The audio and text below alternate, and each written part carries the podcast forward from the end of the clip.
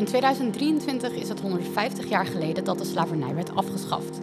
In aanloop naar de herdenking van het slavernij en koloniale verleden op 30 juni en de viering van Kitty Kotti op 1 juli publiceert Vers Beton drie verhalen over de Rotterdamse koloniale geschiedenis en het slavernijverleden van de stad. In deze podcast spreek ik de auteurs van deze verhalen over hoe ze het onderzoek hebben gedaan en wat ze te weten zijn gekomen.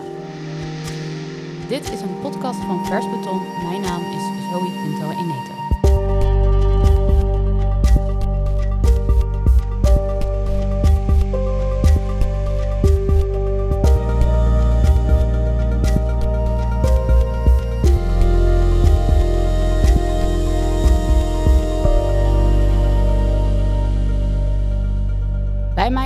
Zitten de schrijvers van die verhalen. Lulu Drinkwaard, uitgever bij uitgeverij Wilde Haren en auteur bij Vers Beton. Sharaifa Bagelou, journalist bij Vers Beton en de NOS. En Cynthia McLeod, historicus en auteur van historische boeken zoals Hoe duur was de suiker? Alle drie doken zij dus de afgelopen maanden in een verhaal over de koloniale geschiedenis en het slavernijverleden van Rotterdam. Waar hebben jullie onderzoek naar gedaan? Lulu. Ehm, ik heb onderzoek gedaan naar een verzetstrijder uit 1656. Ehm, en hij was te werk gesteld op een Rotterdamse eh, plantage in Amerika, in Maryland. Oké, okay? Ik heb onderzoek gedaan naar Hudig en Blokhuizen. Dat was een uh, rederij, uh, opgezet in 1795 en bestaat nu nog steeds onder de naam Hudig en Veder. Ben ik benieuwd naar, spannend. En um, Cynthia McLeod, u heeft een verhaal geschreven over Elisabeth Samson. Ja. Wie was dat? Elisabeth Samson was een, een, een zwarte vrouw, een vrije vrouw in Suriname, midden in die, op het, die leefde op het toppunt van slavernij in de kolonie Suriname. En die ondanks alle tegenwerkingen en alle frustraties en moeilijkheden, heeft die vrouw het gepresteerd om de rijkste vrouw te worden van Suriname. En wat we nu weten is dat ze ook de eerste zwarte miljonaire was op het westelijk halfrond. Wauw, oké. ja. En ja. hoe kwam ze aan die rijkdom? Ze was een geweldige businessvrouw. ja. Maar natuurlijk, daar gaat het juist om. Ze is in de geschiedenisboeken beland alsof ze rijk zou zijn geworden, omdat ze de slavin was van een witte man. En die witte man heeft haar vrijgemaakt. En ze was natuurlijk ook zijn concubine. En die witte man zou haar daar vrijgemaakt hebben. En uh, zijn bezit, bij zijn overlijden, zijn bezit hebben nagelaten. Dat staat mm -hmm. in alle boeken. Ja. Maar dat is dus niet zo? Nee, dat is niet zo. Dat heeft mijn onderzoek tenminste uitgewezen. Ik kom het al na een paar jaar met feiten en documenten aantonen... dat die geschiedschrijvers die dit hadden opgeschreven... helemaal niets over Elisabeth Samson schreven, maar gewoon over zichzelf. Mm. Witte mannen die dachten dat als een zwarte vrouw rijk was... ze alleen maar door een witte man rijk gemaakt kon ja. worden. Ja. En ik kon aantonen dat het het tegendeel het geval was. En, en hoe heeft ze dat dan uh, wel nou, gedaan? Ze heeft zaken gehad, ja. zaken, had plantages. Uh, ze heeft ja, echt business gedaan. Ja. Business van die tijd, laat me het zo zeggen. Ja. ja. En is, is Elisabeth Samson een uh, bekend persoon? Nu wel, toen niet. Toen ik met het onderzoek begon. Nee, niemand wist iets van Elisabeth Samson. Maar omdat ik een naam zo vaak was tegengekomen in grote historische werken over Suriname. En dat is al uitzonderlijk, want wanneer komen vrouwen hun naam in geschiedenisboeken voor? Praktisch nooit. En zeker niet een zwarte vrouw. Nou, uh, daarom ben ik dus dat onderzoek gaan doen. Ik wilde heel graag weten. En ze kwam om een hele andere reden hoor, in de boeken voor. Maar uh, dat ben ik dus gaan onderzoeken. En dat heeft dus ja. dit allemaal opgeleverd laten we ook meteen erbij zeggen. Ik heb er jaren over gedaan hoor, twaalf jaar. Ja. ja. ja. En, en, hoe werd ze dan wel in die boeken genoemd? In welke context? Ja, uh, nou, de naam komt voor omdat ze wilde trouwen in 1764. En ze wilde trouwen met een witte man. En ze kreeg daarvoor geen toestemming in de kolonie Suriname, omdat er volgens het koloniaal bestuur een wet was die dat verbood. Nou, uh, ze ging aangifte doen en toen heeft men er geweigerd. En toen heeft zij zelf een brief geschreven naar de eigenaren van de kolonie, de directeur van de sociëteit in Amsterdam. En uh, toen het koloniaal gezag merkte dat zij een brief had geschreven, hebben ze zich gehaast, hebben ze ook een brief geschreven. En in hun brief hadden ze 18 argumenten waarom zo'n huwelijk verboden was hm. en ook voor eeuwig verboden moest blijven. Maar ze hadden ook één argument dat in het voordeel van het huwelijk sprak. En dat was het feit dat die vrouw zo rijk was.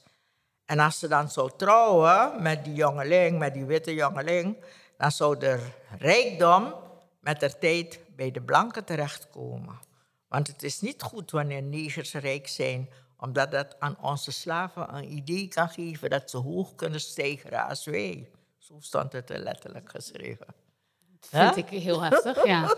ja. Nou, het, uh, de directeuren van de sociëteit kregen dus twee brieven. Ze hebben geen besluit genomen hoor.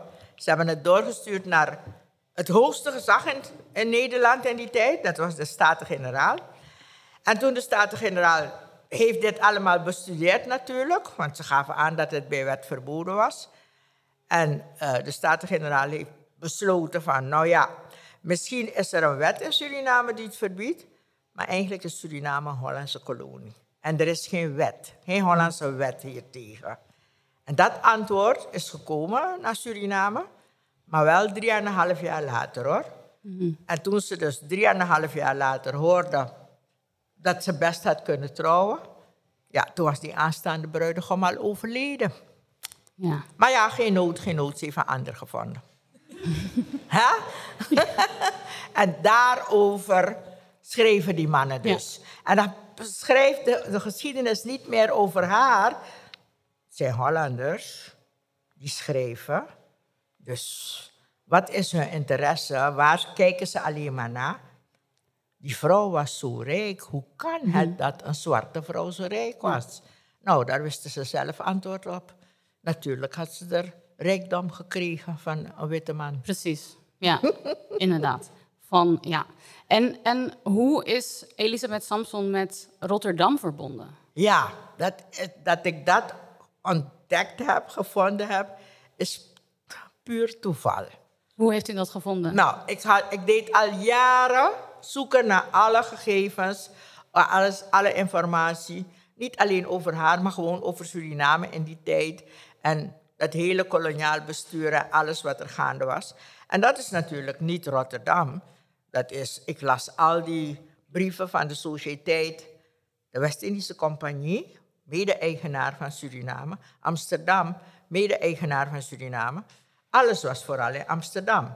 In het Rijksarchief kon ik al deze informatie vinden. Maar uh, door allerlei omstandigheden wist ik, ze had een partner. En die partner, die was geboren in Duitsland, Emmerich, en die kwam uit Duitsland. Dus ik heb ook met Emmerich uit het, uit het archief van Kleef in Emmerich, heb ik ook informatie kunnen halen. En een dag was ik in Rotterdam en toen dacht ik bij mezelf, wie weet, heeft ze ook te maken gehad met mhm. eh, Rotterdam. En toen ben ik naar het archief gegaan. En ik heb gezegd, ik wil graag kijken wat er hier is over Suriname uh, in de koloniale tijd. Nou, die mevrouw van het archief dacht niet dat er iets van Suriname was hoor. Maar ja, ze wilde best kijken. Oh ja, zei ze, ja, we hebben wel informatie. En toen gaf ze me uh, een nummer van een map, die map opgevraagd. Nou, en daar waren brieven in. Van brieven Koopstad en Roggesen. Koopstad en Roggesen is een Rotterdamse maatschappij. En brieven van Koopstad en Roggesen aan hun agent in Suriname. En toen ik die brieven las, begreep ik wat er gaande was. Het was niet één brief, het waren vier brieven over een bepaalde periode. Nou, en toen ben ik nog verder gaan kijken wie en wat Koopstad en Roggessen was. En uh, nou, dat was heel interessant, want die agent was net op het moment in Suriname, in die periode dat Elisabeth overleed. En dan schrijft hij over haar, dus die agent. Want hij had een bepaalde opdracht van Koopstad en En zijn opdracht was om... De opdracht van hem, uh, hij moest proberen dat Elisabeth met haar, al haar negotiatie bij hun kwam negociëren. Okay. Dat was zo, elke plantage had een negotiatiepartner in Holland. Mm En natuurlijk de meeste. En een negociatiepartner is een investeerder. Niet alleen een investeerder, maar uh, eigenlijk de, de plantage werkt in Suriname. De plantage verdient geld, de plantage-eigenaar.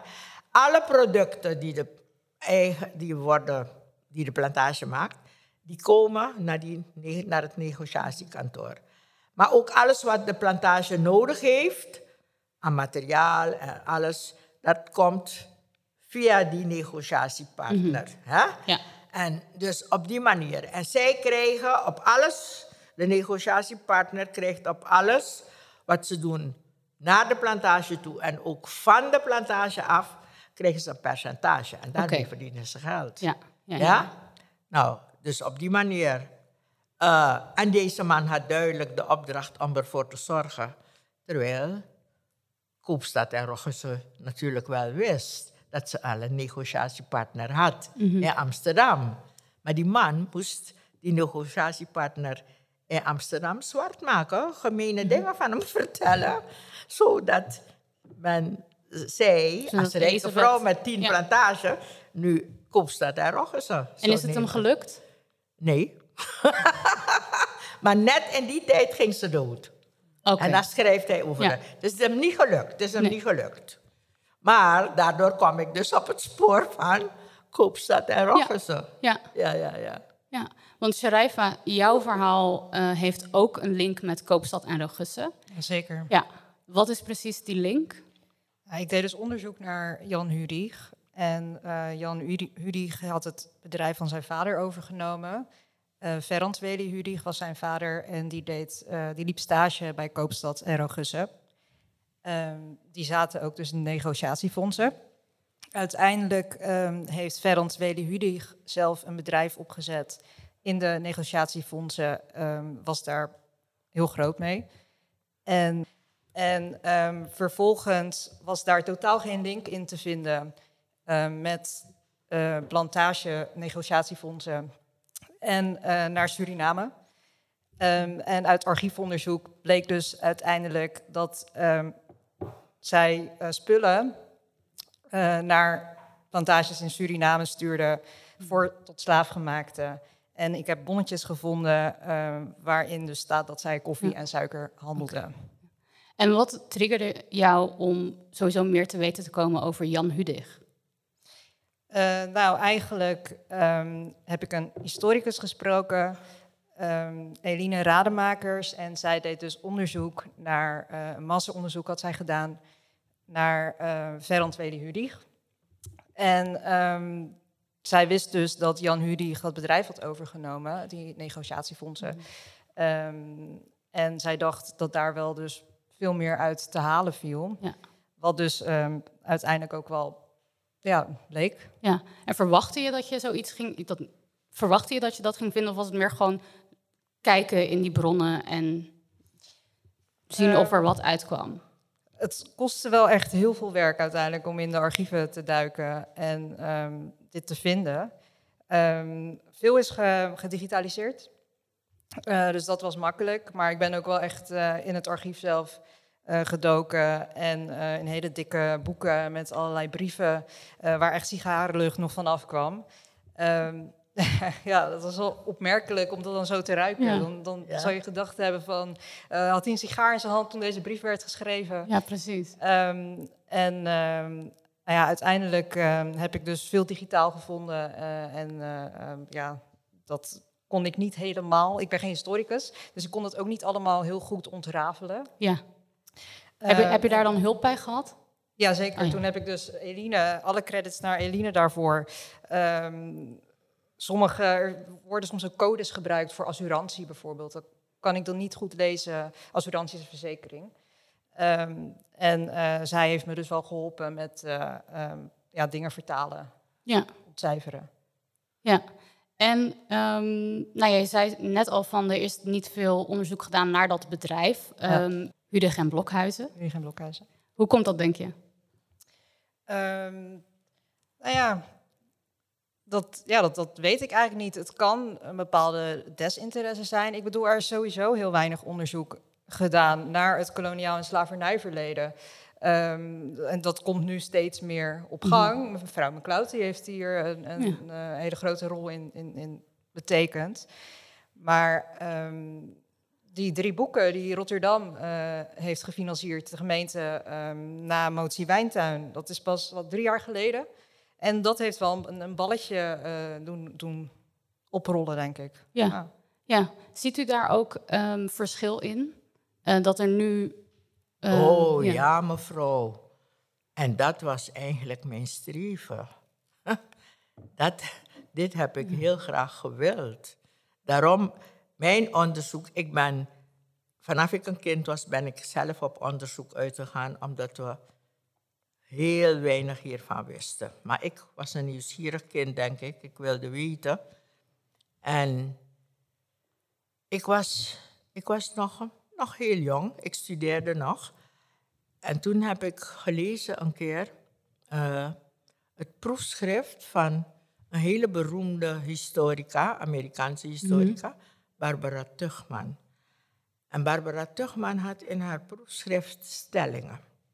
En een van de stellingen van haar was: Een volk dat geen toegang heeft tot de bronnen van zijn geschiedenis, krijgt een zelfbeeld dat gebaseerd is op mythen en stereotypen. En toen ik dat las, toen dacht ik, ze heeft 100% gelijk. En dit is met ons gebeurd. Dit is met ons Surinamers gebeurd. Wij hadden geen toegang tot de bronnen van onze geschiedenis. Want er was een wet in Suriname, een oude wet, dat er stukken geen 100 jaar in Suriname mochten blijven. Dus wij hadden totaal geen toegang tot de bronnen van onze geschiedenis.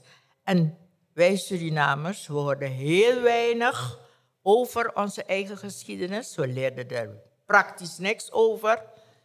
En we hebben een zelfbeeld gebaseerd op stiep, uh, mythen en stereotypen. Maar dat is nu aan het veranderen. Wel, dat wilde ik heel graag. En vanaf toen ben ik, ik kan niet zeggen, misschien ben ik het, heb ik het niet bewust gedaan, maar ik heb het wel gedaan. Begonnen met heel veel onderzoek en vooral te vertellen. Te vertellen.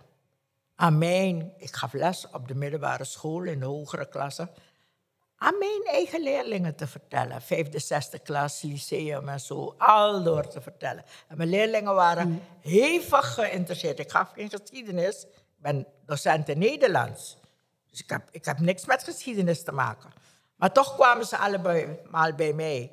Ik heb, ik weet niet hoeveel leerlingen geholpen om scripties te maken enzovoort. En wanneer ik vertelde, allemaal kwamen luisteren. Iedereen wilde horen en ze hadden ook vragen.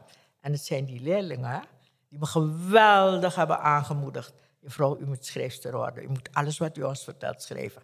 Dan zei ik, ja jongens, als ik met pensioen ben, ga ik schrijfster worden hoor. Maar ik hoefde niet te wachten tot ik met pensioen was. Ik mocht daarvoor ja. al beginnen. Ja? Dus, en dat zei ik net, van Koopstad en Roggessen. Ja.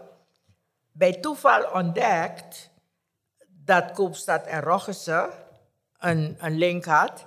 En kijk, ik kan wel oude teksten lezen, omdat ik heb Nederlands gestudeerd en mijn bijvak is filologie. Het lezen en bestuderen van oude teksten. Dus het was niet zo'n groot obstakel voor mij. Maar ik heb ook gevonden dat iemand, ik weet niet meer precies die naam hoor, is gepromoveerd op Koopstad en Roggessen in het verleden. Ergens in de jaren twintig. En ik heb dat proefschrift gelezen. En ik heb dus heel veel Ja. van over Koopstad en Roggesen kunnen lezen. Ja. Ja. Sharaifa, jij had ook. ehm, jij hebt in je onderzoek dus niet alleen die band gevonden met ehm, eh, koloniale handel eh, van eh Hudig en Blokhuizen, maar je hebt eigenlijk ook nieuws gevonden. Want het bestaat nog. Ja, Hudig en Veder bestaat nog. Ze, zijn wel, ze hebben verschillende partnerschappen aangegaan, dus vandaar dat het nu Hudig en Veder heet. Ehm, maar het, de familie Hudig zit er ook niet meer in. Die zijn in de jaren zestig eruit gegaan. Maar het bedrijf bestaat nog in Roon. Wat voor bedrijf is het? Eh, het is nog een rederij, onder andere, maar wel eh, veel kleiner dan, eh, dan, dan vroeger. Want in de Tweede Wereldoorlog zijn hun schepen getorpedeerd. Ja. Ehm, dus de rederij, dat is nu gewoon een kleine aftakking. En ze zitten vooral in transport eh, en opslag van grote vrachten. Ehm, ja, En je hebt ook naar hun website gekeken. ja en daar zeker. viel je iets op. Ja. Eh, wat opviel aan de website was ehm, dat ze Jan Hudig wel echt als founder daar neerzetten. ja. Niet erbij vertellen wat de, dat er een kolon- koloniale band was. Dat ze ehm, ook naar Suriname vaarden. ehm, maar dat deden ze ook naar eh, eh, eh, VOC. ehm, naar Nederlands-Indië. Eh, ze hadden meerdere schepen. eh, en, en ik kon gewoon uit het archief halen dat ze daar allemaal heen vaarden. En, eh, dat, Mag, ik, mag ik nog heel even zeggen? Koopstad en Roggesen was de tweede grootste slavenhandelaar van Nederland. De grootste was de Middelburgse Commerciecompagnie en Koopstad en Roggesen Ja. was de tweede. Koopstad en Roggesen alleen hebben in een aantal jaren meer dan 20.000 gestolen en geroofde Afrikanen over de oceaan gevoerd. Dus Koopstad en Roggesen waren juist heel groot. ja. Maar ja, en het allermooiste, het allermooiste, maar dat is ook om te vertellen hoe die mensen van toen erover dachten. Koopstad en Roggesen waren ook nog familie van elkaar. Want Roggesen trouwde met het nichtje van Koopstad. En dat is een van de dingen die ik heb gevonden. Vraag maar aan Sharifa. Heel kostelijk vind ik dat hoor. Eh, Hey, Wanneer ze trouwen, meneer Roggesen trouwt met het nichtje van meneer Koopstad. Esther heet ze. En de bruiloftszang, die hun wordt toegezongen. Groots huwelijk, want het zijn de rijke mensen van Rotterdam. Groots huwelijk. En op de bruiloft wordt hun toegezongen. En luister naar twee regels uit de bruiloftszang. Roggesen, die het woeste Afrika en het wilde Amerika doet krielen van de slavenhandel met noestbeleid en onbesproken wandel. Zo dacht men erover toen. ja? Ze waren hele rijke mensen. Slavenhandel was noestbeleid en onbesproken wandel. Ja. Ja. Dat vond ik wel opmerkelijk om dat te lezen. Ja, zeker. Ja. Dat is het ook. Ja. Ik ga weer heel even terug naar Sharaifa. Ehm, want je hebt niet alleen dat gevonden, je bent ook op bezoek geweest. Oeh, Ja. waren ze aardig Ja. voor je? Het was, het was spannend. Ehm, ze, ze, ze waren aardig voor me. Koffie en thee stond klaar. Ehm, ik heb ze inderdaad in Roon gesproken en ehm, de archiefstukken ehm, ook voorgelegd. Oké. Van tevoren ook wel eh tegen ze gezegd, dit heb ik Ja. gevonden. Ehm, ze wisten het niet, dat ze handelden eh, in suiker en koffie. Ze wisten wie Jan Hudig was. Eh, en dat hij banden had met, met Suriname, dat wisten ze. Ehm, alleen, eh, ehm, ja, dit was nieuwe informatie, maar het verbaasde ze ook niet helemaal. Oké. Ik heb het ook gehad over hun website. Want wat me daar ook opviel was dat ze het over Glorious History hadden. Ehm, en eh, uiteindelijk dus ook gewoon heel veel niet hadden ehm, op hun website hadden vermeld. Ja. Ehm, en ja, dan krijg je dingen te horen zoals, ja, we willen ook gewoon geld verdienen. Uh, we willen ook gewoon een positieve website hebben. Daarom hebben we heel veel dingen ook niet vermeld. We hebben ook de, de, ehm, dat, dat de haven toen in Rotterdam was gebombardeerd, dat hebben we ook niet vermeld. ja, daar ja, is ook wat voor te zeggen. maar. Ja, maar wat, wat zou je... wat, wat zouden ze ermee kunnen doen? met die informatie? Nou ja, bijvoorbeeld uh, vermelden van in die periode dat je Jan Hudig als founder daar neerzet. Want er staat echt een gigantische tijdlijn op hun website. Mhm. Ehm, het is niet zo dat ze heel weinig over hun verleden uh, schrijven. Ze schrijven gewoon niet veel over dat verleden. Over dat onderdeel zie je dat er gewoon een gap is. Um, dat zou je kunnen uitbreiden. Um, dus meer context geven. Ja. ja. Ja, en ik vond dus bijvoorbeeld ook op hun. Ehm, nou, dat is misschien ook wel een beetje de. de als we dan naar de doorwerking gaan kijken hiervan. Um, een van hun schepen uh, verstuurde hoeden, um, paspoorten. maar ook duidelijk spullen waarmee gewerkt werd door tot slaafgemaakte uh, tuinzaden, schoppen, aksen, bijtels, schoffels. En ehm, ik vond daar dus ook vuurstenen. En ehm, toen ik dat zag, mijn moeder die is geboren en getogen, mijn ouders zijn beide geboren en getogen in Suriname. En die heeft me een, een Surinaams kinderliedje geleerd. Vaya Sitong no Brongmiso. Ja. Um, en nou, dat kent mevrouw McCloud natuurlijk ook wel, ja, en Lulu ook. Um, en dat vond ik echt heel confronterend om, te, om terug te zien. Want wat betekent dat? Vuursteen brandt me niet. En als je dan nog verder in dat liedje gaat, dan... Um, de volgende regel. De volgende regel is heel luguber. en mijn Sarangtong was niet zo goed. Alweer vermoord meneer Jan een mensenkind. Adjemas ja. Rayantje Kiris Mapiking.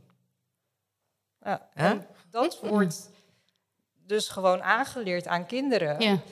Uh, zo erg zit de slavernij daar in de cultuur. We leren onze kinderen daar um, best wel lugubere um, kinderliedjes waarin leed wordt verteld. Ja, en nou, hier dat, krijg je. Dat liedje is ontstaan natuurlijk in die tijd. En dat was een manier van de slaven om aan elkaar te vertellen. Begreep je? Ja. En dat liedjes bleven bestaan. Maar dan zie je, het, eh, als je naar Nederland gaat kijken, we leren hier eh, in de maneschijn. Uh, Berend Botje ging uit varen. Ehm, ja, dan kan je een beetje contrast ook daarin zien. Zien van, ja, van wat voor liedjes we dan aanleren. Ja. En wat voor informatie we misschien ook precies, doorgeven. Ja. ja. En een, cultuur, hoe, hoe, diep geworteld dat ja, precies. zit daar. Ja. En wat ze ook zegt, dat ze over die periode praktisch geen gegevens want mm op die website ook niet staat. En dat is gewoon exemplarisch voor hoe men, vooral in Nederland, en is omgegaan met die slavernij. Mhm. Vanaf het moment dat de slavernij is afgeschaft, zwijg erover, praat niet meer erover. Dus niets moet er naar refereren. Ja. ja? Lulu, jij schreef, of tenminste jij werkt aan zo'n verhaal. Um, misschien kun je eerst iets vertellen over de bron, want het is best wel een unieke bron die je gebruikt. Uh, ja, dat klopt. Ik uh, heb het over um, slavernij eigenlijk in de tijd voor de VOC, dus echt vroegere slavernij. En um, ik heb de transcriben van een rechtszaak gevonden uit Maryland. Uh, die hebben we echt gevonden in het Oud-Engels geschreven met de hand. En die heb ik gebruikt om informatie te achterhalen over een, een zwarte verzetstrijder, een zwarte man. Hij was tot slaaf gemaakt en geroofd aan de kust van Angola. En een, um, nog één verzetstrijder die heeft getuigd tegen haar werknemer. Waarschijnlijk was dat een vrije zwarte vrouw, maar dat zijn we nog aan het onderzoeken. Um, en dat is toch ook iets wat je niet uh, zomaar doet als je huisbediende bent, ja. dan getuigen tegen ja. je werkgever. Pardon. Ja, maar hoe komen we nu ineens in Maryland? Want heel veel van wat we leren gaat over uh, de, um, het koloniale en het slavernijverleden binnen de Nederlandse um, koloniën, zeg maar. Maar daarbuiten niet echt. Nee, dat klopt. Ehm, ja, mijn onderzoek is begonnen vanuit ehm, het boek Rotterdam en slavernij. Uh, daar wordt niet heel veel verteld over slavernij ehm, voor de VOC, maar wel dat Rotterdam al betrokken was bij slavernij door de VOC, door particuliere handels, voorlopers op handelshuizen. Dus eigenlijk heel rijke mensen die de wereld over gingen om in, in, mensen te handelen en in goederen te handelen die niet uh, los te zien zijn van slavernij. Um, en in 1656 was slavernij ook in Maryland, ook in Amerika, uh, dat was nog niet legaal. Dus wat daar gebeurde, dat werd eigenlijk een beetje gedoogd. En um, alles wat er mis kon gaan, daar moesten echt losse rechtszaken voor komen. En daar kwam vaak jurisprudentie uit. Dus voordat je eenmaal een wet hebt aangenomen, dat duurt heel lang. Dus we nemen deze ene casus en die is leidend voor hoe we in de toekomst daarmee omgaan. En een van die casussen, uh, zal ik verder vertellen? Ja. Een van die casussen uh, die speelt zich af op een plantage genaamd Rotterdam. Die plantage was eigendom van de Rotterdammer Simon Overzee. En dat was echt een heel nare man. Ook in mijn stuk zul je zien dat ik zijn naam zo weinig mogelijk noem. Oude jongens krentenbrood. Ik wil het hebben over nieuwe uh, aspecten van het verhaal. Um, en uh, hij heeft een uh, x aantal slaven, um, of tot slaafgemaakte mensen opgekocht van een boot, het Witte Paard. Ook een van de allereerste Nederlandse schepen die in mensen ging handelen. En um, hij behandelde die mensen heel slecht. En um, één man, die heeft de naam Antonio gekregen, wat zijn geboortenaam is, dat weten we niet. Die um, heeft anderhalf jaar tijd is hij te werk gesteld op de plantage Rotterdam. En daar binnen die tijd is hij in ieder geval twee keer gevlucht. Um, hij is twee keer teruggeroofd, um, is gestraft voor zijn vluchten. En uiteindelijk heeft hij zoveel verschillende vormen van verzet gepleegd. Daar ga ik dus nog onderzoek naar doen. Um, waardoor hij totdat um, Simon Overzee weer terugkwam van een van zijn reizen uh, vastgebonden was. En ook niet kon werken daardoor. Waarna um, Overzee op een dag terugkwam van zijn reis en zei... Uh, uh, nou, laat, laat die jongen werken, daar is hij, daar is hij toch voor. En op het moment dat ja, Antonio uit zijn ketenen kwam, gelijk op de grond is gaan liggen en gezegd: mijn, mijn, mijn lichaam is niet gemaakt voor jou om te werken en ik doe dit niet, ik weiger dit. Waarna een, uh, ja, dat heeft voor zoveel conflict gezorgd dat hij uiteindelijk is doodgemarteld door uh, Overzee.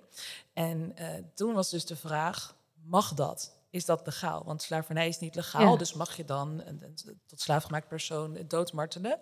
En daar is een rechtszaak ja. over gekomen. En die rechtszaak, daar zijn transcriben van en dat ben ik aan het onderzoeken. Ja. En was dit verhaal bekend?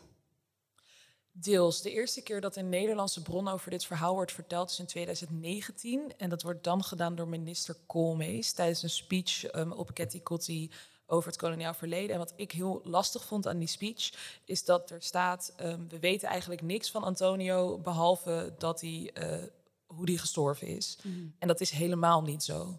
Um, we kunnen als we kijken naar bronnen uit Amerika en bronnen uit Maryland, weten we vanaf welke kust hij geroofd is, in welk jaar. We weten dat hij vele vormen van verzet heeft gepleegd in slechts anderhalf jaar tijd. Betekent dat je dag in dag uit elke dag bezig bent met je verzetten tegen je lot, als je slechts anderhalf jaar op een plantage bent. Um, we weten hoe hij verzet heeft gepleegd. Um, en misschien als we nog meer onderzoek doen weten we zelfs uh, met hoeveel mensen hij daar heeft gewerkt. We weten misschien wat hij heeft gegeten. We weten misschien waar hij heeft geslapen. We weten dat hij is begraven. Misschien weten we wel zelfs waar hij is begraven. Dus daar is heel erg veel over te vinden. Maar de allereerste aanzet in Nederlandse geschiedenis in dit verhaal is de zin: we weten niks over hem behalve hoe hij dood is gegaan. Ja. En dat ja, maakte iets in mij los dat ik denk dat kan niet. Nee, precies. Uh, en daar wilde ik iets mee. Ja. En in die um, rechtbankverslagen uh, worden dus die bediendes genoemd, die een hele speciale positie hebben in um, nou ja, dit verhaal. Ja, um, de reden dat ik de bediendes erg interessant vind, kwam ook door een aantal aannames die ik zelf had. Ik had zelf de aanname dat in, zeker in die tijd zwarte mensen, of in ieder geval tot slaafgemaakte mensen, niet mochten getuigen in de rechtbank.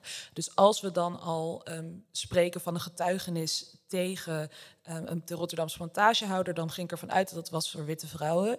En misschien zelfs door Rotterdammers. Dus um, Overzee kwam uit een heel rijke familie. Hij zal vast niet alleen naar Maryland zijn gegaan. Misschien heeft hij wel bediendes van het huis meegenomen die daar ja, het huis verzorgden. Uh, en ik dacht, als zij wit zijn, zijn ze waarschijnlijk gedoopt, zijn ze waarschijnlijk het, het, schip gelaten, geregistreerd. Dus ik dacht, deze vrouwen hebben ook een vorm van verzet gepleegd, die ook um, hun livelihood. Um, heel, heel bedreigend was voor hun levensvoorziening. Het waren geen vrouwen van stand, zij moesten werken, ze waren ongehuwd. Ehm, dus het was heel risicovol voor hen om tegen hun werkgever te getuigen. En ik denk dat is ook een vorm van verzet en, en een heldendaad. Die vrouwen die moeten de geschiedenis ingeschreven worden. En hun naam kan ik waarschijnlijk achterhalen. En dat is iets wat ik heel graag wilde. Ehm, en toen heb ik dus in die rechtszaakverslagen in ieder geval één naam gevonden. Een tweede naam, die heb ik daar nog niet uit kunnen halen. Mhm. Dus dat kan of betekenen dat één en dezelfde persoon twee keer heeft getuigd en dat dat een beetje verkeerd geïnterpreteerd. Maar ze hebben het ook over een, een bediende die misschien um, in inheemse bevolking is geweest van Amerika. En dat, dan had je ook weer een bepaalde status ja, mocht je dan getuigen te ja te nee. Dus uh, dat is nog heel ingewikkeld, dat weet ik nog niet. Um, maar het zijn waarschijnlijk geen Nederlanders geweest. En het zijn waarschijnlijk vrije zwarte vrouwen geweest die vanuit Engeland naar Maryland zijn gekomen om, uh, om te werken. En ik vind dat ook de verhouding, zeker in, um, begin, in het begin van de slavernij. En ook in, in de tijd waarin Nederland amper hun, hun slavernijverleden erkent. Um, vind ik het heel interessant wat de Ehm, de loyaliteit van ehm, zwarte mensen aan elkaar in verschillende posities. Dus je bent al vrij en, je, en, en Antonio is al dood. En wat heb je nog te winnen um, ten, tegenover wat je te verliezen hebt als je durft te getuigen? en dat heeft me ja, e-, enorm aangegrepen dat 400 jaar geleden in zulke posities mensen dit al, al vrouwen dit al durfden. Ja, ja. En, en wat zou je nog, uh, want je hebt de bronnen nog niet helemaal ontrafeld. Je weet nog niet alles wat je um, wil weten. Um, waar ben je nog naar op zoek? Um, ik wil eigenlijk alles weten. Um, echt bijna tot aan de schoenmaat van die vrouw aan toe. Ik wil dat we een, een wat, wat mevrouw McCloud ook heel mooi zei. We, soms voelt het als we over het verleden praten, alsof we dealen in, in mythen en zagen. En dat is ook heel mooi. En ik vind die orale cultuur ook heel mooi. Maar alles wat ik nog kan terugvinden, dat wil ik dus. Um, zijn ze gedoopt? Waar? Wanneer zijn ze van Engeland naar Amerika gegaan? Of zijn ze in Amerika geboren? Wie waren hun ouders? Waren hun ouders vrij? Zijn, er afla zijn er aflaten? Zijn die ouders vrij gekocht? Kunnen we dat aantonen? Um, dat wil ik allemaal weten. En het liefst, maar dat zal dus waarschijnlijk niet bijgehouden zijn. Maar zijn er andere sterftecijfers over die ene plantage Rotterdam? Ja. En de reden dat het waarschijnlijk niet is bijgehouden is omdat die, die rechtszaak. Um, die is gewonnen door Overzee. Dus het was vanaf, vanaf toen toegestaan om een tot slaafgemaakt persoon in jouw bezit dood te martelen. Want um, dat werd ook voor het eerst in de rechtbank gekwalificeerd als bezit. Daarom is die rechtszaak zo goed bewaard gebleven. Mensen mhm. vonden dat heel belangrijk dat dat werd gekwalificeerd als bezit. Um, en ja, als dat vanaf heden er geen haan meer naar krijgt, waarom zou je dat dan bijhouden? Um, zeker in die vroege periode. Dus ik, ik hoop dat ik zulke antwoorden krijg, maar dat gaat ook weer jaren overheen. Ja, hoop ik ook. Um, ja, onderzoek uh, wordt dus later dit jaar uh, gepubliceerd. Um, nou ja, dit jaar is er dus, omdat het 150 jaar geleden is uh, dat de slavernij is afgeschaft, veel meer aandacht voor het onderwerp. Um, veel meer ruimte voor onderzoek, veel meer ruimte voor activiteiten en het vertellen van verhalen. Wat hopen jullie dat dat teweeg brengt? Nou, in de eerste plaats heb ik een kleine correctie. Slavernij is 160 jaar geleden afgeschaft niet 150 jaar. Het instituut slavernij is in 1863 afgeschaft. Mhm. Ik weet wel dat er een paar mensen hier zijn die schreeuwen 1873. Nee, het is in 1863 afgeschaft. Slaven, de plantageslaven, moesten nog tien jaar werken op de plantages in Suriname. Alleen de plantageslaven. Maar ze mochten wel zelf bepalen op welke plantages ze werkten ze zouden werken. En ze zouden loon ontvangen. Mhm. Dus op dat moment werden ze contractarbeiders. Waren ze geen slaven meer. Maar wat is er gebeurd in Suriname? Toen de plantage-eigenaren ontdekten of doorhadden en het in hun portemonnee voelden dat ze nu loon moesten betalen aan de mensen die werkten, toen zijn in Suriname meer dan de helft van de plantages opgeheven. Ze mhm. zijn gestopt met werken. Dus die mensen verdienden helemaal geen geld meer. dus ik, ik zie niet in waarom mensen hier willen zeggen dat het 1873 was De slavernij is afgeschaft in 1863. Niet 1873, dus het is 160 jaar geleden, niet 150. Mm. Nou, waarom, waarom wij dus 150 jaar aanhouden, is omdat um, nou ja, die tien jaar ertussen, Ja? dat, dat mensen nog moesten werken om die plantage-eigenaren te compenseren. Um, Om die dat is waarom wij Ja, kiezen maar voor... ze waren op dat moment geen slaaf meer. Het instituut slavernij is afgeschaft in 1863. En dat ze nog moesten werken, maar in de praktijk is het juist niet het geval geweest bij een heleboel. En die mensen zijn doodarm geworden. Had de slavernij nog bestaan, laten we zo zeggen, dan hadden ze tot 1873 voeding en kleding en eten gehad. Nu niet. Maar het, we kunnen dus zeggen 160 jaar, misschien 150 jaar. Het ligt aan hoe je ernaar kijkt. Maar wat hopen jullie dat die extra aandacht dit jaar... ehm, Zal, zal doen, ja. Ja. Nou, Ja, ik hoop dat er eh, meer kennis wordt overgedragen. zeker, zeker. en wordt opgedaan. Ehm, en wat ook nog belangrijk misschien is om te vermelden, is dat eh, Rotterdam zelf ook heel veel ehm, heeft geïnvesteerd in plantageleningen. Iets van 81.000 gulden heeft de gemeente Rotterdam eh, toen ingelegd in die fondsen. mhm. Ehm, dat was echt veel geld toen. Ja, Dus we hebben daar gewoon heel veel invloed op gehad. En wij zijn nu, ehm, wij zitten hier door dat verleden. ja, precies. Eh, dit heeft gewoon heel veel invloed gehad. Ja, En dat Ja. mag verteld worden. wij zijn het product daarvan, Ja, de mensen hier. En wat we vooral, denk ik, zouden willen, is dat men in Nederland dat vooral beseft en dat erkent. Erkent dat dit er geweest is en dat al die mensen zoals wij daaruit zijn voortgekomen. Hè? En dat er, het niet moet gebeuren dat men in Holland twijfelt aan je recht om in Nederland te zijn. Hè? Want dit is het product dat Suriname bijvoorbeeld is het product van Nederland en de slavernij. Als je een product bent van iets, dit gaat over mensen, dan ben je een kind. Suriname is het kind van Nederland en slavernij. Je kind blijft altijd je kind. Toch? En ik bedoel, dit, ah, hoe, hoe onhebbelijk dat kind ook is.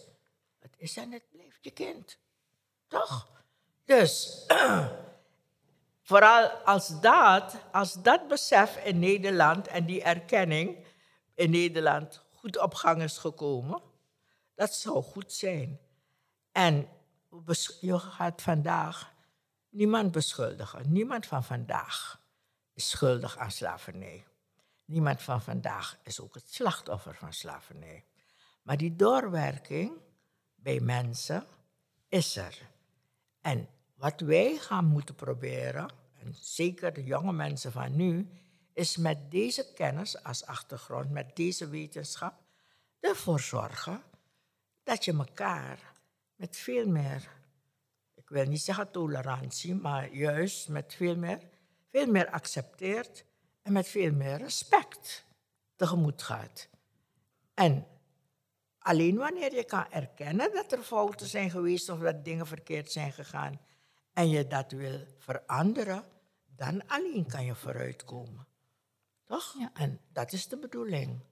Dus, mag ik nog iets zeggen? Ja. Ehm, wat ik dus ook wel belangrijk vind om te vermelden, is dat dit is geen heksenjacht. Nee. We, we zijn hier niet om met de vinger te wijzen eh, van dit heb jij gedaan, ehm, dit heb jij gedaan, zeg nu sorry. Ehm, het, het gaat om bewustwording, mensen aan, aan het denken zetten van hoe is dat toen geweest? Eh, en wat, wat voor invloed heeft dat nu nog? Ja. Ja. ja. Lulu, wat zou jij nog onderzocht willen zien? Wat zijn blinde vlekken waarvan je denkt, oké, daar moeten we nog ehm, naar kijken?